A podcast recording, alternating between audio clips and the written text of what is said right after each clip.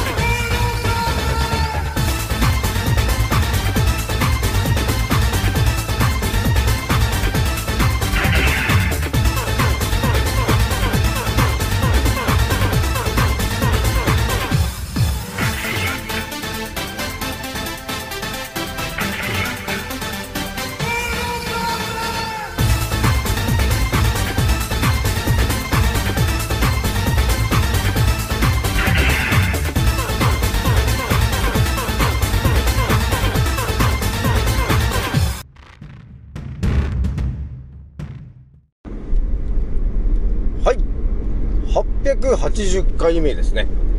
創造船オメガ号宇宙一の免疫力マスター、青木丸でございます。今から話すことは、私の個人的見解とおとぎ話なので、決して信じないでくださいね。はい。ではですね、今回ね、一発目にちょっとお伝えしたいのはですね、またちょっと不思議な情報がちょっと頭にちょっと降臨してしまったんで、ちょっとね、その話を一発目にしまして、二つ目にね、話ししようと思ってんのが、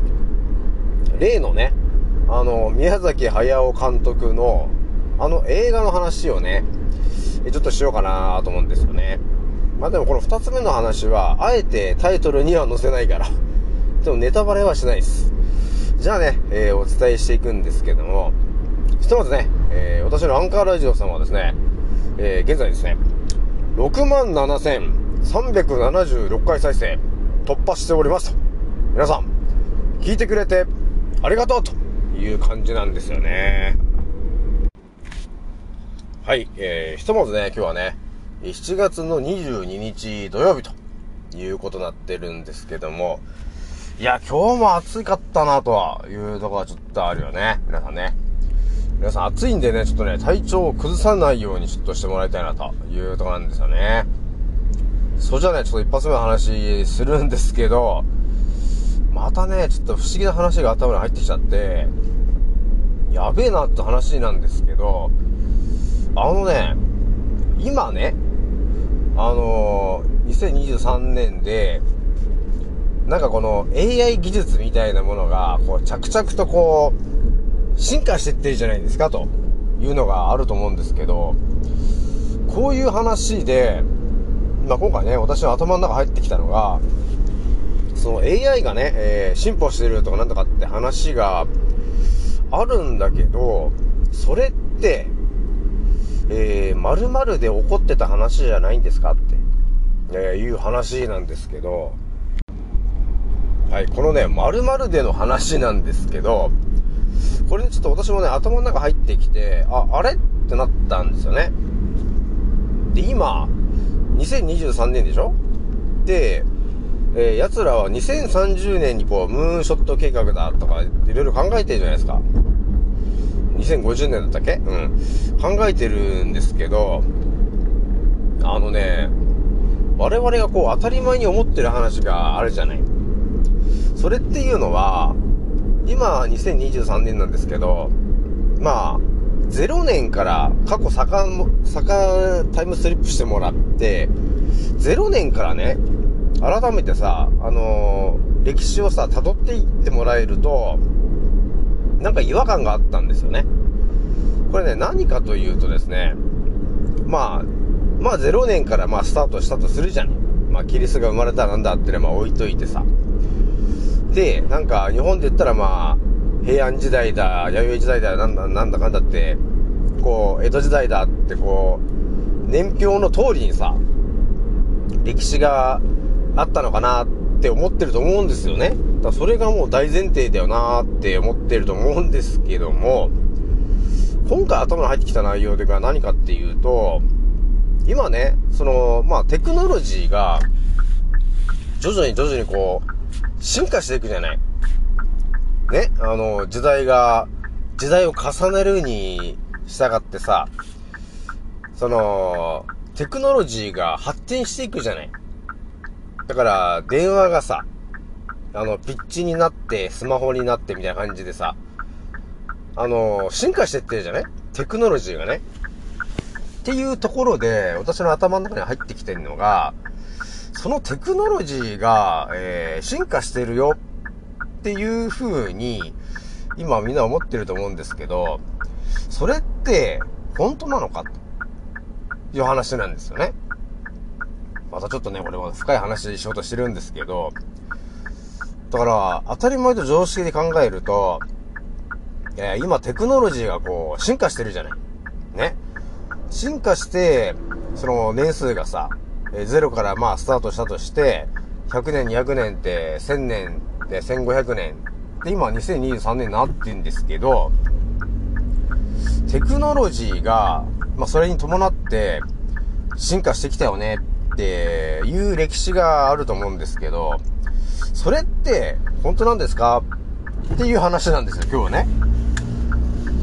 これね、あのこの前さ、やりすぎ都市伝説昨日やってたじゃないですか。まあ、あの話にもちょっと軽く繋がる話もあるんですけど、私がですね、今直球で思ってんのが、今2023年でしょ？で、まあみんなあの、スマホとか持ってるじゃない？もう当たり前のようにスマホとか持ってるんですけど、これって、もしかしてだよ、皆さん。ほんとこれ、もしかしての話なんですけど、過去に、スマホあったんじゃないの？もうなんか、あの、究極の話今してるけど、過去に、もう、スマホとか、今で言う、もう当たり前のようにありますけど、パソコンとかさ、そういうものって、昔あったんじゃないの？ね、すでにあったんじゃないんですか？っていう話なんですよね。今回話す話がね。だから、あの、テクノロジーがあ進化してきたんだってみんな思っていると思うんですけど、実は、もう過去に、えーその、スマホだったりさ、そういうテクノロジーみたいなものっていうのは、もう常にこう、進化していてね、っていう、こう、歴史が実はあってね、と。いう話でさ、そう考えたときに、なんかちょっと違和感が、ちょっとあったんですよね。まあ、どんな違和感かっていうと、今その、2023年なんだけどさ、でね、テクノロジーがこう、徐々に発展してきました。っていう感じがあるじゃん。今ね。あるんですけど、これって、どうなんだろうなーって思ってるんですよね、私はね。まあ、要するにの話するんですけど、よくさ、あのこの地球が何回かリセットされてんじゃねえかみたいな話はさ、みんな聞いたことあるじゃない。ねそういうところからもちょっと考えたときに、今、こうさ、年表とか見ると、まあ、まあ、ある意味こう、1500年ぐらいからさ、テクノロジーがこう、車ができましたとかね、テレビができました、飛行機ができましたってこう、発展していってるみたいなね、テクノロジーが発展していって、今もう AI がなんとかっつって、チャット GPT でなんだかんだって言っているじゃない？で、もう、この先見えてくるのが、あの、仮想空間で、えみんな生活するかみたいな話まで話が出てきちゃっているんですけど、そこで私が直球で思ったのが、ね、皆さん、もしかしてだよ、皆さん。これ過去に、えー、そういうことあったんじゃねえかなっていう話がちょっと見えたんですよ。それがちょっと降臨してきちゃって、過去にあった？もしかしてって考えるとさ、今、2023年でね、こうみんなこうスマホが1台持ってるとかそういう、えテクノロジーの時代になってきたとみんなほぼ思ってるじゃない。で、えーその歴史を辿っていったってそうなってんだから、まあそうなんだろうなって思うじゃない。まあでもこの地球を支配してる奴らからするとですね、歴史もすべて彼らが都合よく書き換えてるんだよね。っていうところまで目に、あの、そ、そこまで見えてくるとですよ。一つ私が思ったのが、今のだからスマホとかっていうのが、実は、今から、まあ、2000年前だったり、3000年前の時点で、あったんじゃないんですか？実は。あったんだけど、今はもうないでしょ？今はないっていうか、その時代のものがもうないから、わかんないと思うんですけど、ただ歴史の話をずっとさ、調べていくとさ、あの、ムー文明とかさ、あの、アトランティス文明とかの話が出てくるでしょ？で、間違いなく今のテクノロジーよりも上なんだよね、みたいな話が出てくるじゃないですか、と。そう考えたときに皆さん、あの、一つ見えてくるのが、もしかしてですよ、皆さん。今23 3年なんだけど、やっぱり2000何年か周期で、この地球、やっぱり、リセットしてんじゃないのかなって思ってんですよね。だから今ちょうど、リセットしようかの多分タイミングがだいぶ迫ってきてるから、人数を減らそうとしてるんじゃないですかって、ガチな話ですけどね。だそう考えると、この地球というエリアは、実はね、と、その2000、2000年ぐらいを、まあ、まあ、ベースとして、えー、リセットしているんじゃないのかな、って思ってるわけ。だから多分2000年ぐらい経ってくると、やっぱり人口もその80億年ぐらいになるじゃない。で、やっぱ増えすぎちゃった、あ、じゃあリセットしようかっていう、まあ考え方で奴ら動いてると思うんですけど、その考え方って、多分初めての考え方じゃないんだよなと思ってね。で過去にその、ノアの箱舟がなんだかんだって話が、歴史上残っているということは、過去に何度かやっぱりリセットしてるんですよね。そういうのもでも、なんていうの見えてくると、多分、あの、これ私の想像ですけどね。今その歴史の年表みたいなものがあるじゃない。あると思うんですけど、もっと私の個人的見解で言うと、その歴史というもの自体が、えもしかするともうマニュアルのようにもうできていて、ただそれに乗っ取って、またゼロから、あのー、2000何年までを演じてるんじゃないの？って思ってるんですよ。えー、って思うじゃん。まあでもね、多分これ結構ガチな話なんだと思うんですよね。だから、テクノロジーがね、誰かが何か何かを見つけてとかって言ってこう進化しているような感じはあるんですけど、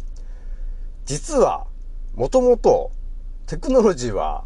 あった、あるんですよ。あるんですけど、それをもう小刻みにこう、誰かね、役者みたいな人が現れて、ね、あの核兵器作りましたとかさ、爆弾作りましたとか、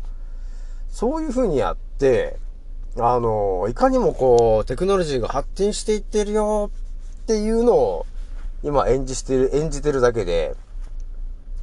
多分大元のそのマニュアルみたいなものがあるんだよなって思ったんですよね。だから、ちょうどもうすぐ多分リセット、だから2050年ぐらいでもうリセットかかってるぐらいな感じになってると思うんですよね。多分2050年ぐらいになってくると、多分人口が多分、まあ80億人だけど、下手したら10億人とか多分そのぐらいになってると思うんですよね。だからそこを、多分それのね、それの繰り返しを多分やってるんじゃないかなと思うんですよね。だから、そのお金とかさ、そういうのもすべて、もう、計画にただ乗っ取って、マニュアル通りに進めてきてるだけじゃないのかなって思ってるんですよ。で、やっぱりそのお金というものを操ってるのは、やっぱり、この地球を仕切ってるような奴らが、まあ先頭切ってやってるようにしてると思うんですよね。で、それで代々代々やってきてるんだろうなって思うんですよ。だそう考えると、えー我々がね、ああ、もうすぐなんか人口削減だ、なんだかんだっていうのがちょっと分かってる人は分かってきてると思うんですけど、いや、もしかしてねと、もう何回目なの？っていう話があるんだろうなと思ってんだよね。だから多分、一つのサイクルなんだと思うんですよ。だから人口が80億人ぐらいになってきましたと。そうするとやっぱり人が溢れてきちゃって、あのー大変だと。っていうことが起きて、じゃあリセットしましょう。っていう多分それをただやってるだけだと思うんですよね。この地球、実は。なんかやべえこと言ってんだ俺ね。と、えーいうことがちょっと見えてきちゃってんですよね。だから全て多分シナリオ通りなんだろうなーって思って完全にそうだと思っちゃったんだよね。だテクノロジーが発展してるんじゃなくて、もともとあるテクノロジーをただ小出しに出してきて、で、だんだんこう発展していくじゃん？で、もう携帯がスマホになって、っていうのも全部元からもうベースの計画書があってさ。で、そう考えて、ね、この先見えてくるのが仮想空間でしょ？で、みんなその仮想現実の世界に行って、肉体と脳が切り離されると。で、肉体が処理されちゃって、っていうのを考えていくと、この、で、あの、歴史のその、教科書がもう決まってて、全部同じ流れで言ってんじゃないのって、2000何年ごとに。って思ったんですよね。だから多分、こういう世界なんだろうなと思ったんですよ。ね、だから不思議だなーってね。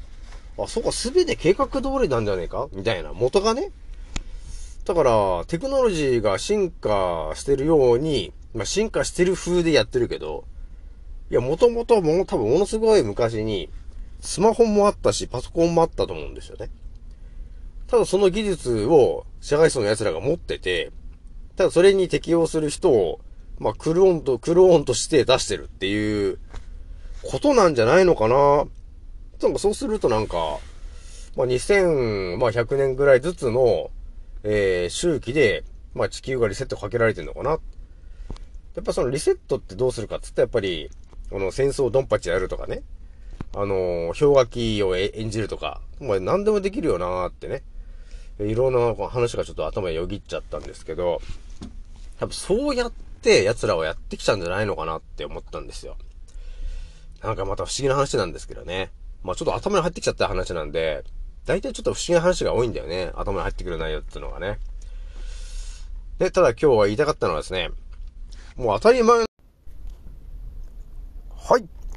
それではですね、ちょっと二つ目の話を少しだけしようかなと思うんですけど、例のね、えー、宮崎駿さんの例の映画、えー、君たちはどう生きるのかの話なんですけど、まあ今日ね、実はね、ちょっとね、見てきちゃったんだよね。まあでもね、ネタバレをする、させる気はないんですけど、ただね、あの、思ってんのが、やっぱりね、あの予想と、予想外のことが結構起きるから、あ、これは面白いなっていうのがあるよね、そもそもね。やっぱり自分がこう思ってる感じの、じゃなくて、おいおいと予想上回る展開みたいな、えー、のが起きるんで、これ皆さんね、見た方がいいなというところがまずあるんですよね。まあ私がまあ今日話したいのが、まあ私が見に行ったところはね、そうだね、まあ200、席が200だかあったんだけど、いや昨日ね、なんか話したじゃん。いや、予約しに行ったけど一人しかいなかったんだよねっって言ってた、言ってたじゃん？で、今日実際見に行った時に、なんかね、あの、店員さんはね、いや、当日結構来るんですよ、なんて言ってたんで、なんかい、やいっぱい来んのかなと思ったんですけど、今日ね、実際行ってみたら、200人ぐらい座れる席なんですよ。広くて。20人ぐらいしかいないんですよね。いや、これはね、まさに本当にね、あのー、78と22の法則みたいな感じになっちゃってるよね。多分ね、ほんと当たり前と常識の人はね、宮崎駿先生の、なんていうのかな、もう内容がよくわからない映画っていうものに対して、全く興味ないな、こりゃって、思っちゃったんですよね。だから、まあ、20人ぐらい人いたんですけど、なんかそんな、なんか覚醒してるっぽい人もなんか確かにないし、とりあえずなんかきょ、ちょっと興味本位で、みたいな感じで見ちゃってる人が多いなぁと思ったんだけど、まあこれが現実かと思ったんですよね。だからなんか宮崎駿先生の映画なんで、結構ね、たくさんのよ、ね、なんか興行収入もすごいみたいないろいろあったんだけど、実際映画館に行ってみるとですね、あれ？?20 人ぐらいしかいないって、っ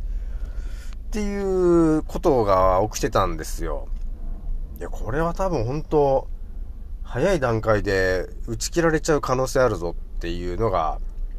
結構ね、現場に行って感じたね、私はね。昔なんだろう、あの、もののけ姫とかさ、なんか見に行ったんだけど、その時もう立ち見ぐらいな、あの、記憶だったんだけど、今回20人だけなんで、これやべえな、多分、下手したら来週ぐらいで終わっちゃうんじゃないかなっていう感じがあるんですよ。なので、皆さん、見てない人がいたら、見てほしいなというところですからね。で、まあ一つ感想を言うとすると、まああのね、宮崎駿監督といえばもう、ね、80だか結構な年齢な方なんで、やっぱりこの世界がどんなからくりで成り立っているのかみたいな話がね、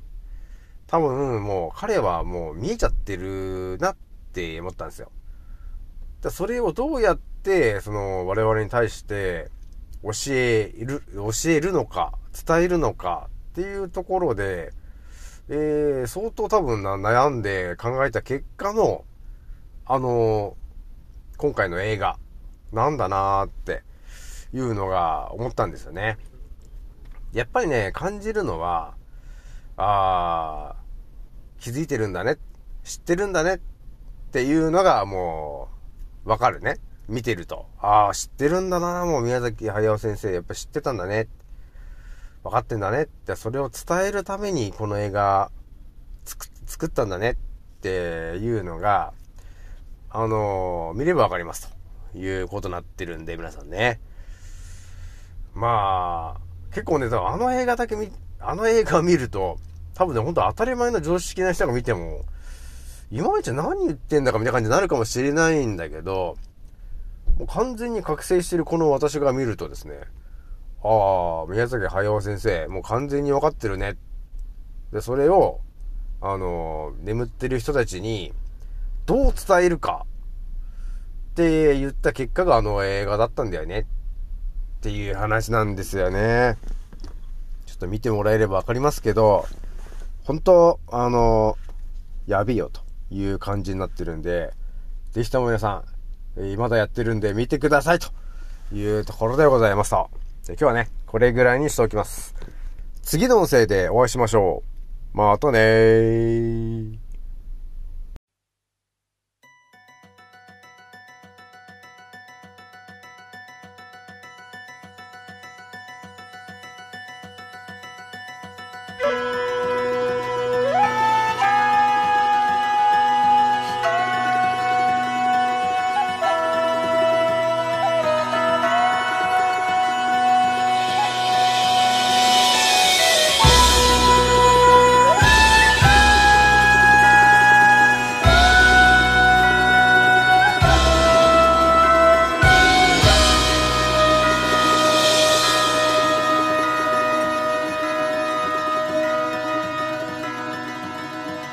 あの地